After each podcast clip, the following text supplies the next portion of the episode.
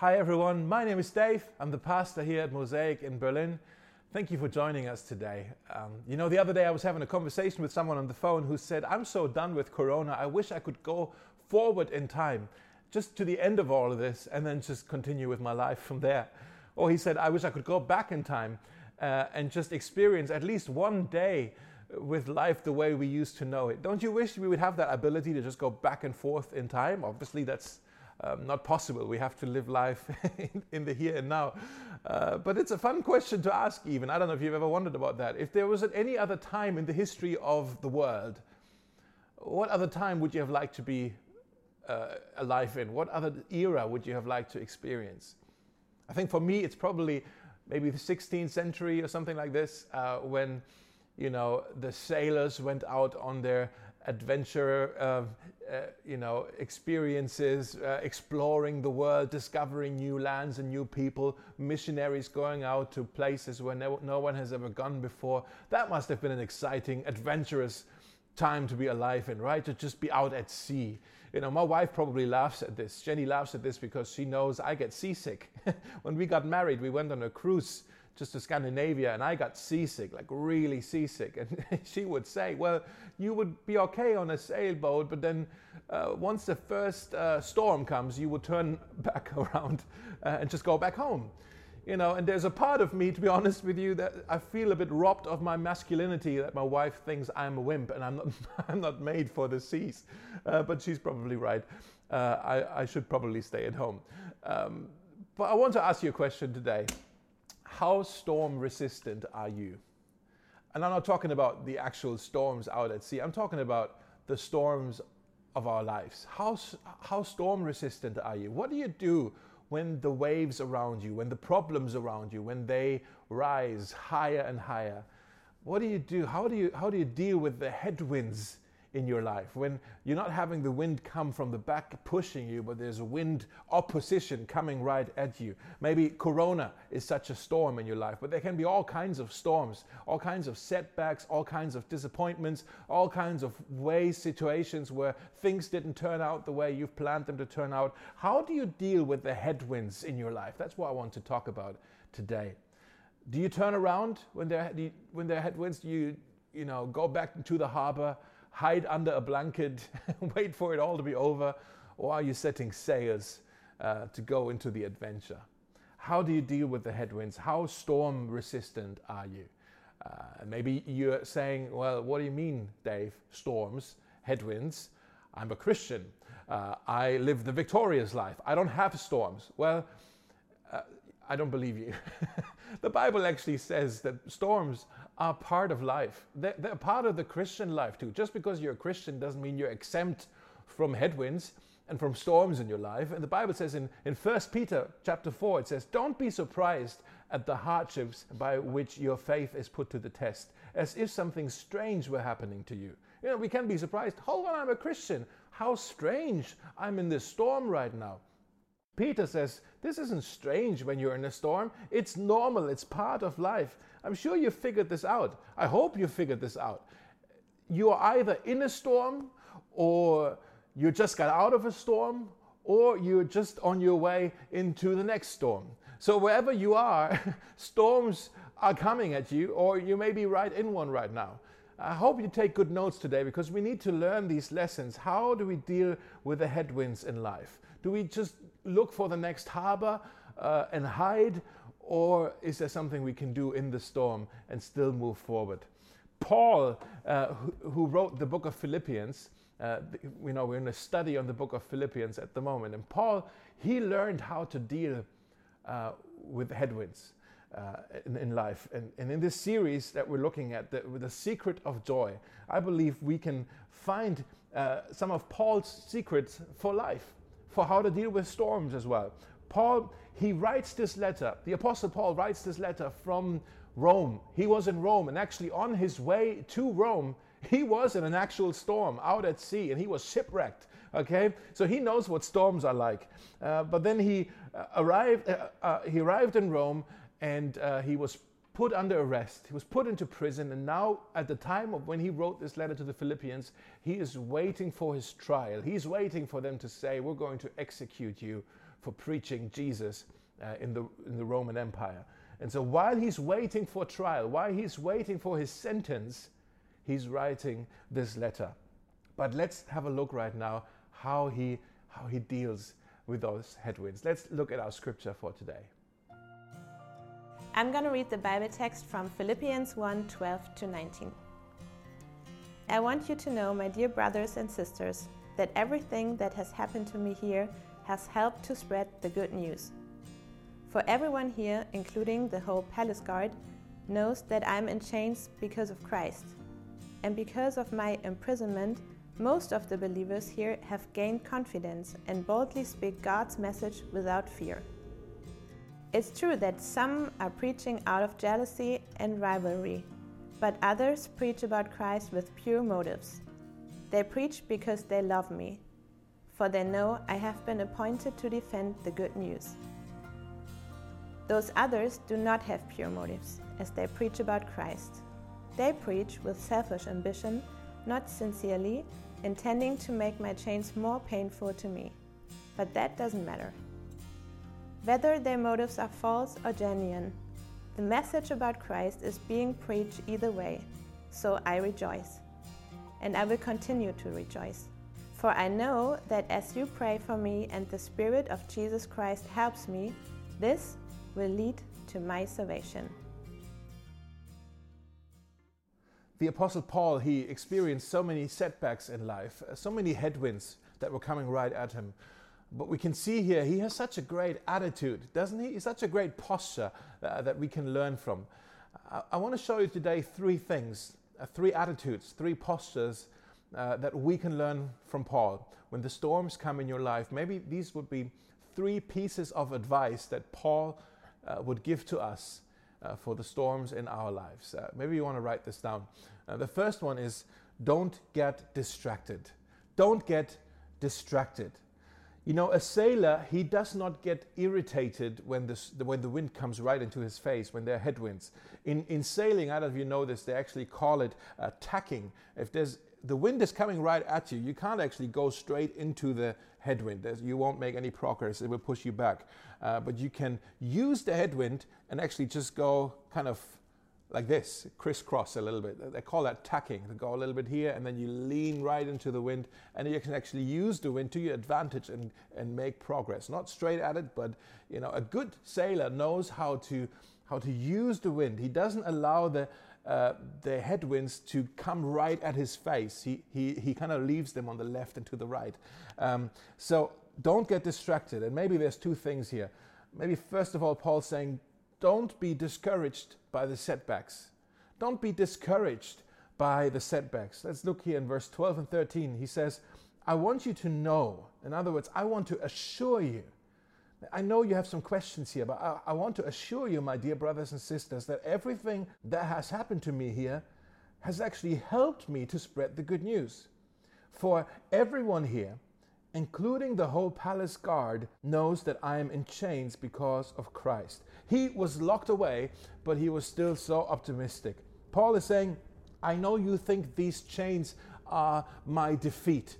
They, they, might, they knocked me out, but that's actually not true. It's the contrary. It looks like a setback, but it turns out it isn't. It's not a setback, it's a comeback. I just now have a new target group. Now my mission focus is the palace guard of the emperor in Rome. Wonderful. I'll talk to them about Jesus. You know, there's a kingdom principle here uh, hidden in these verses that you really must know in case you don't yet that God can turn setbacks into comebacks, that God can, can turn uh, defeats into victories. Uh, Paul writes about this again to, in the book of Romans, where he says, God causes everything to work together for the good of those who love him. He doesn't say everything is good, but he says God can take everything and turn it into something good. He can use anything. God used in the Bible, God used the camel that brought Joseph as a slave to Egypt. And that camel, it looked like, I'm sure Joseph thought, that's my defeat. I'm defeated here. But that God used it and he turned that whole story into a story of victory. God used the shepherd staff of Moses. Remember, Moses was, before he led the children of Israel out of Egypt, he was a shepherd in the wilderness, in the middle of nowhere, for 40 years. And this staff was his life. That was nothing. It looked like defeat. Here I am stuck in the desert with sheep. But God used that staff and turned it into something good, and it became part of a victorious story. Uh, God, God used the clay jars of Gideon. You remember the story of Gideon? He and his friends, how they were outnumbered in the battle and they were fighting the enemy actually not with weapons, with swords, but with clay jars. God used what looked like something that's weak, that's surely that's going to be def- a defeat. God used that to bring about a victorious story. God used the slingshot of David, something that looked weak, and actually turned it into a story of victory when he fought Goliath. God used a wooden beam that would be put on the cross, and Jesus was nailed to it. And then he died on that cross.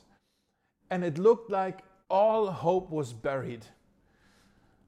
But God looked that that also that was the greatest example of something that looked it looked like a tragedy, but it actually was a triumph.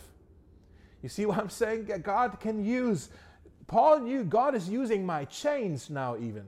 These chains right now, it, it, looks like defeat, but really God is turning that into something that's wonderful.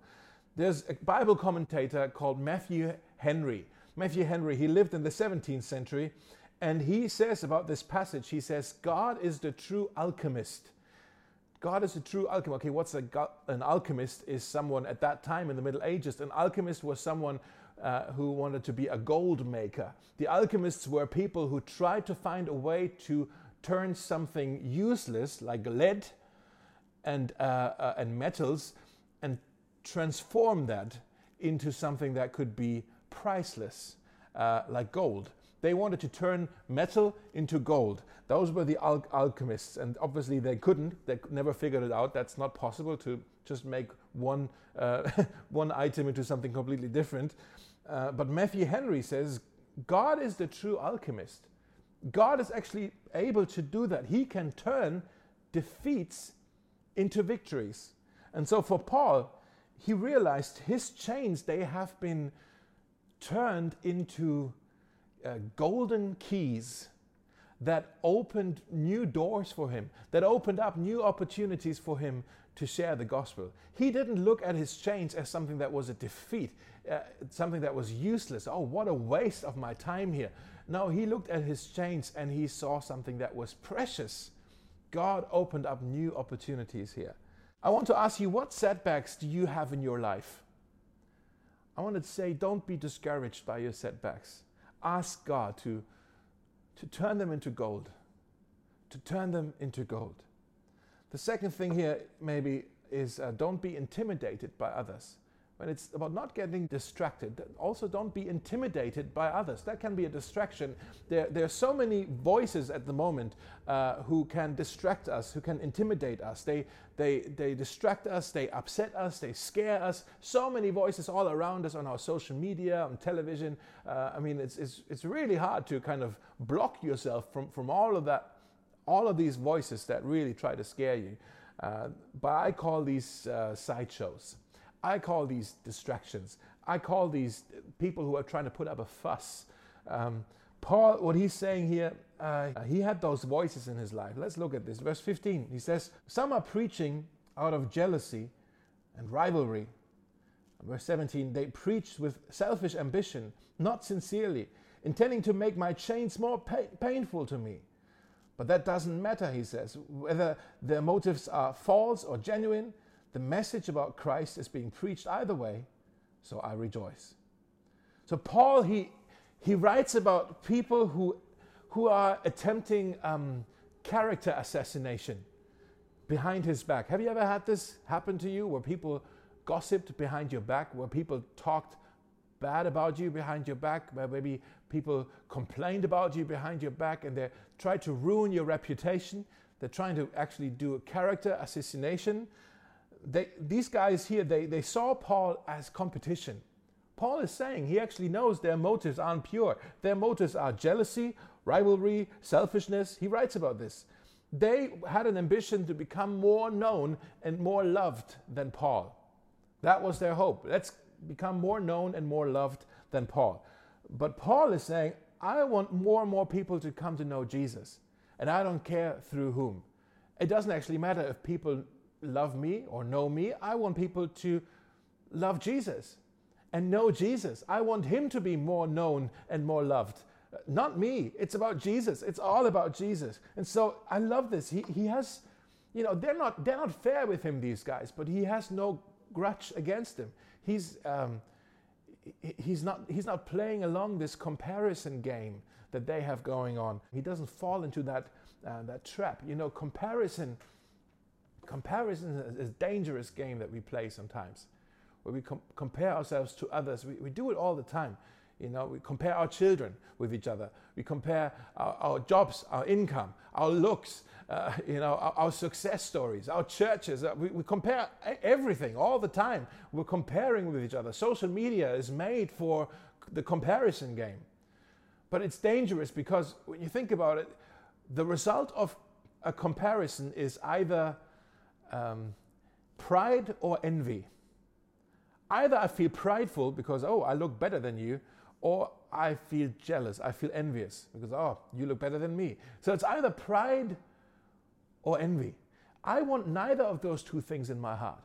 And so it's good for us not to play along the comparison game because we'll end up prideful or jealous. Uh, and I also want to say, let's not compare Mosaic to other churches. That, I think that's what Paul is saying here. Like we don't compare ministries with each other. Uh, let's not compare ministries. Let's not criticize other churches here in Berlin or elsewhere. It's just not our place to do so. We don't, as a church, we, we don't compete with other churches in Berlin. They're not competition. We don't compete with them, we complete each other. We all need it. together. We are the body of Christ in Berlin. We complete each other. And yeah, we have maybe different styles or different views, or they might do things differently, or maybe maybe have different um, different expressions, different emphasis, maybe even different motives. Yes. But I think what Paul is saying here if you preach Jesus, we're on the same team. If you preach Jesus, if you love Jesus, we belong to each other. You know, so we shouldn't compare. The other day I heard about a church here in Berlin that um, went through a terrible church split, actually. And they couldn't figure it out, they couldn't resolve it. And, uh, you know, I don't look at this and it's like, ooh, there's people there without a church right now. Hope they come to us. Uh, you know, I'm not rejoicing in this. Now it grieves me that there's a church, a, a church family, we talked about church family last week, who couldn't resolve their differences and actually went separate ways. That hurts all of us. And on the other hand, when there's something great happening in another church, I don't know, when there's a church that has baptisms or something like that, you know, we don't get jealous of that. Like, oh, they have so many more baptisms than we do. No, let's rejoice. God is at work at that church. Amazing. Let's let's cheer them on. Let's celebrate with them. You know, you heard you hear about um, a new church plant. There's several new church plants happening in the city right now. That's not competition for us. No, what a win for the city. What a win for the kingdom of God uh, that there's new churches being uh, established in Berlin. Let's bless these guys. Let's pray for them. Let's stand behind them. Let's encourage them. Those are good things. Okay, so if someone preaches Jesus, uh, we're on the same team. Another attitude here that uh, we can learn from Paul when it comes to headwinds is uh, rejoice over the good things. Rejoice over the good things. You know, maybe you've heard this saying a smooth sea never made a skillful sailor. A smooth sea never made a skillful sailor. In other words, you learn some skills only in the storms. In the storms is actually where things happen. A sailor loves the rough sea. A sailor loves the waves. A sailor loves the wind. Uh, he loves the adrenaline. A sailor uh, needs the wind. You know, yes, the wind, especially headwind, that's hard work, uh, but it's also it's the wind that actually makes the boat move. You know, it, it sets things in motion. It's movement. And Paul, we can see here, he, he's, he prefers to he chooses to rejoice over the things that God put in motion rather than complaining about the things that God didn't do. Like the answer to his prayer to be free from prison. He's not complaining about, oh man, God, when are you going to do this? No, he's just rejoicing in the, in the fact that God is still moving, setting things in motion. I think there's two things he's rejoicing over. First of all, he says, the church is on the move. Wonderful. The church is on the move. Verse 14, he says, Because of my imprisonment, most of the believers here have gained confidence and boldly speak God's message without fear. You know, fear uh, and discontent, fear and discontent, those are contagious things. They're really contagious, but also uh, boldness, courage, hope, they're also very uh, contagious things. You know, and through the storms, things are set in motion. We also realize this through Corona. It is such a challenge, challenging season. I think most of us, every pastor I talk to, we wish we would be in a different season. But then we also we can acknowledge, hey, things are set in motion here because of this crisis. Things that maybe wouldn't have happened any other way. Yeah, Corona is a headwind. Yeah, Corona is difficult, but we can also rejoice in the good things, in the things that are happening, we are right on course. Guys, we are right. We are right on course. New people are coming to the church. God blesses us with new people. He blesses us. He blessed us with, with the vision for this year. He blessed us with new small groups. He blessed us with the Alpha course that we're starting right now. The church is on the move, guys. I hope you can see it. The other thing that Paul says uh, he rejoices over is the gospel is on the move. I know these two kind of go hand in hand together, but the gospel is on the move. He says, we looked at this, you know, here, in, because of my prison, Roman uh, palace guards are hearing about Jesus. Because of the Christians who are built with courage and confidence, you know, the gospel is being preached in the streets and the homes of Rome. And because there's even preachers with, yes, questionable motives, Jesus is being shared, the good news is spread all over the world.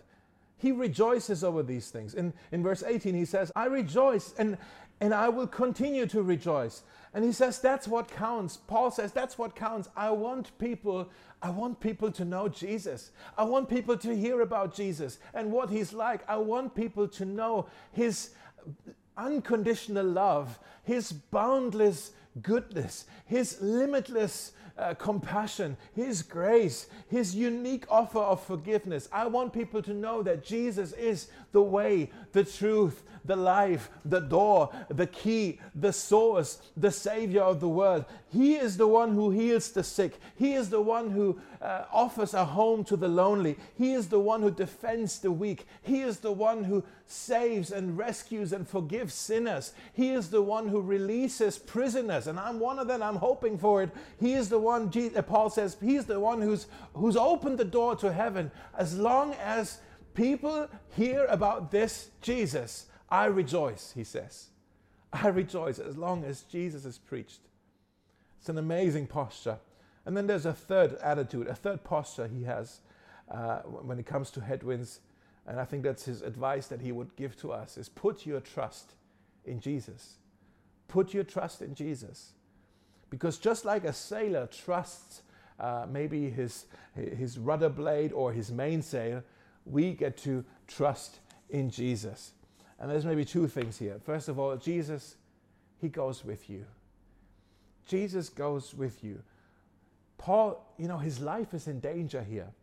He is, it was just before his trial. I said this. It was just waiting for his sentence. But then he was so confident. It seems like he was so calm that he's saying, you know, if, if I die today or tomorrow, that's okay because I will be with Jesus. And if I don't die, Jesus will be with me. So either way, Jesus and I were together. That's his, that's his posture here. We can see that a little bit in verse 18 and 19, then for sure. He says, I will continue to rejoice, for I know that as you pray for me and the Spirit of Jesus Christ helps me, all of this will lead to my salvation. Paul knows that he is not alone. Paul knows that Jesus is with him through the Holy Spirit. Now, this sentence right here, I looked that up in the Greek.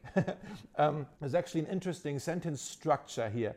Uh, the words prayer, you know, through your prayers and through the help of the Holy Spirit, they're actually placed in a way uh, as if it's cause and effect. You know, the prayers bring about the help of the Holy Spirit. That's, that's what he's saying actually here. In other words, he's saying, through your prayers, Jesus comes to help me. And guys, what we see here is again, it's the power of intercession. We've looked, about, uh, looked at this before. And that's, that's something we want to grow in as a church, in intercession. That is praying for the needs of other people. To not just pray for your own stuff, but to also pray for the stuff of other people. Intercession. We pray for others. And that's something where we want to grow in. But I want to challenge you when you're in a storm, and maybe some of you are in a storm right now, you need to have the courage to ask some people around you and say, Can you pray for me? Can you pray? Can you, on my behalf, ask Jesus to be true to his promise and come and help me and come and guide me through the storm? Please pray for me. I think Paul, he's saying here, we are encouraged to ask people to pray for us. And, and, and then Jesus, he comes uh, to help us as he's promised. Jesus himself, he says in John chapter 16, he says, In this world you will have trouble. Again, there is no storm free life. You will have trouble in this world. You will have storms. You will have headwinds. But he also says, Take heart, I have overcome the world. I have overcome the world. In other words, Jesus is saying, I am the great storm overcomer. I am the great storm. On, on the cross, think about this. On the cross, Jesus looked the greatest storm right at the eye. When Jesus was hanging on the cross, he, he didn't get distracted, he didn't get discouraged, he didn't get irritated. He was focused. He had a goal to accomplish on the cross, and that was to take our sin upon himself. And when he did that on the cross, all of the furious, jealous wrath of God came upon Jesus. You're saying, What do you mean, the wrath of God? The wrath of God, the anger that God has towards our sin this furious anger, this jealous anger that he has on our sin, towards our sin, because of how he can see how our sin destroys us, how our sin has ruined our relationship with him. All of that anger towards our sin, it was put on Jesus. That furious storm of God's wrath, it was it all came down on Jesus. And we who would have deserved this storm we somehow find shelter beneath his outstretched arms on the cross. That's our shelter. Jesus has proven to us that he is serious about helping us with the storms of our lives. He's already taken care of the greatest storms in our lives, and surely He can deal with the other storms as well. He defends us, He protects us, He, he vindicates for us. Our sin is defeated already Death has already lost its sting. We have now Jesus on our side, which means we have victory on our side for all the other storms as well. So Jesus goes with you. But then another thing I think Paul says here in this verse, he's saying Jesus transforms you. Jesus transforms you. And uh, he's saying, What do you mean, Dave? He says, I will continue to rejoice, for I know that all this will lead to my salvation. All this will lead to my salvation. What's Paul talking about here when he's saying salvation? Maybe you're saying, well, obviously he means being released from prison, right? That's what he means, being saved from this from these chains, because I mean he's already a Christian, right? He can't mean salvation, actual salvation. He means salvation from prison. Well, again, the Greek word here actually for salvation, soteria, is the word for salvation. As we understand it, salvation as if you know you've become a Christian and you may, huh? What's happening, Paul? Do you not have assurance of your salvation? What do you mean this will work? This will lead to your salvation?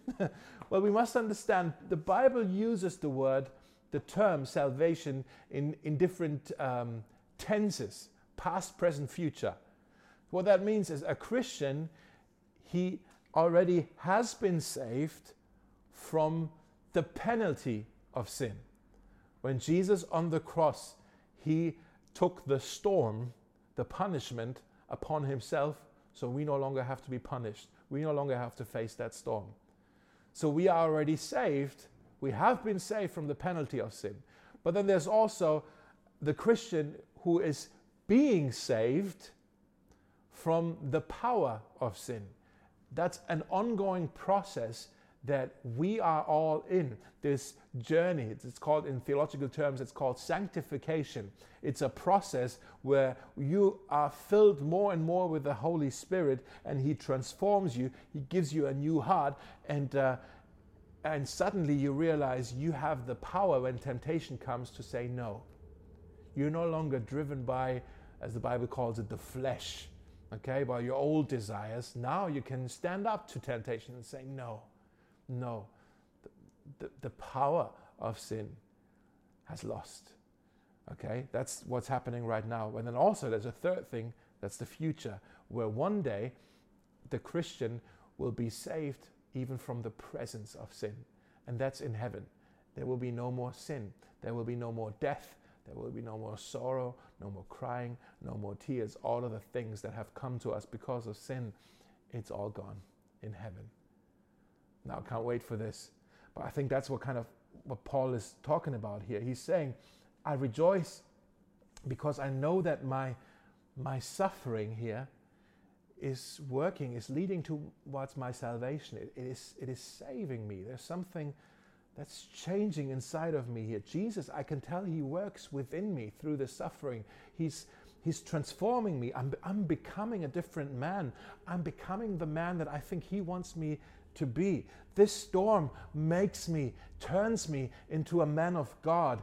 It is, Paul is saying, the biggest storm actually turns out to be inside of me. The biggest storm turns out to be inside of me, and now Jesus is at work within me, and He's transforming me into His very own likeness. I'm being changed into the image of God's Son, and I can see how now there's love growing inside of me. There's humility growing inside of me. There's peace growing inside of me. Joy is growing inside of me. Patience is growing inside of me. Do you see it? God can use the storms and, and the headwinds in your life to transform you. God can use the difficult circumstances in your life to actually work in you. How does a, how does a person learn patience? You know, you can say, I'm a very patient person. That's easy to say when everything is happening according to your timeline. But you learn patience not when everything is going smoothly. You learn patience when you are in a season of waiting.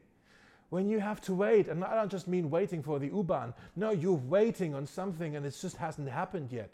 Maybe for an opportunity, maybe for a spouse, maybe for a child, maybe for something and it pains you. And that's in that time, that's how you learn Patience. It's painful to learn it. How do you learn love? It's easy for you to say, I'm a very loving person when you're just with your friends, but you learn love, to really love someone when you're around difficult people. And it's painful to learn, but that's when you truly learn how to love. How do you learn peace? You learn peace when, when you're in, in situations where everything's upside down, where there's chaos in your life. That's how you learn to have a posture of peace. You see what Paul is, I think Paul, he isn't just saying here, God can turn my circumstances into gold. What he's actually saying here is, God turns my heart into gold. God turns me into gold. I am being transformed here, not just my circumstances. God can turn all things into good, including myself. Through all of this, good things are brought about inside my heart. This posture that Paul has is, is so impressive, how he, his outlook on the suffering in his life. I think that's why he was so blessed.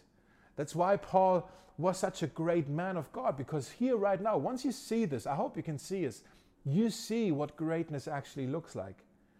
Paul, yes, he has headwinds in his life, and they don't knock him down that he, I'm sure he, he suffers.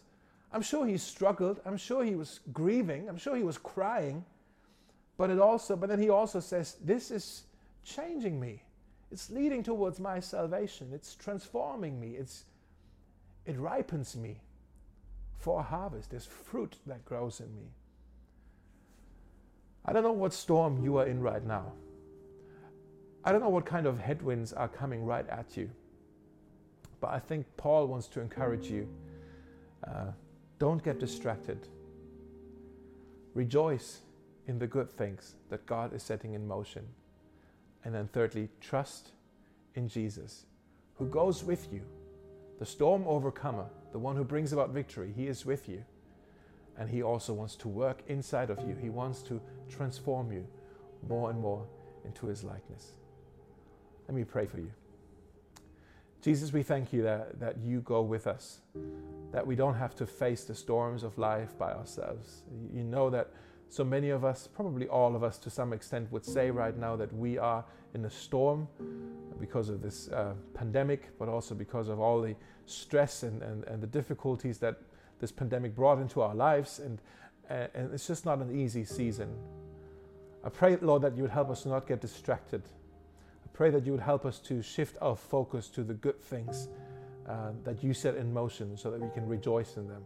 And help us to put our trust in you, that we can know that you are with us and that you also work inside of us because of this storm, through this storm. If you've never invited Jesus into your life, um, you can do so right now, actually. You can just pray along in your heart. You can pray a prayer with me. It goes something like this just pray along and you can say, Jesus, uh, I'm in so many storms in my life, and I don't know how to face these storms by myself. I'm asking you, Lord, take over, take the steering wheel of my life. I want you to govern and rule and direct my life.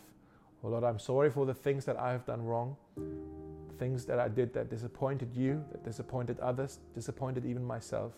Lord, I ask for your forgiveness.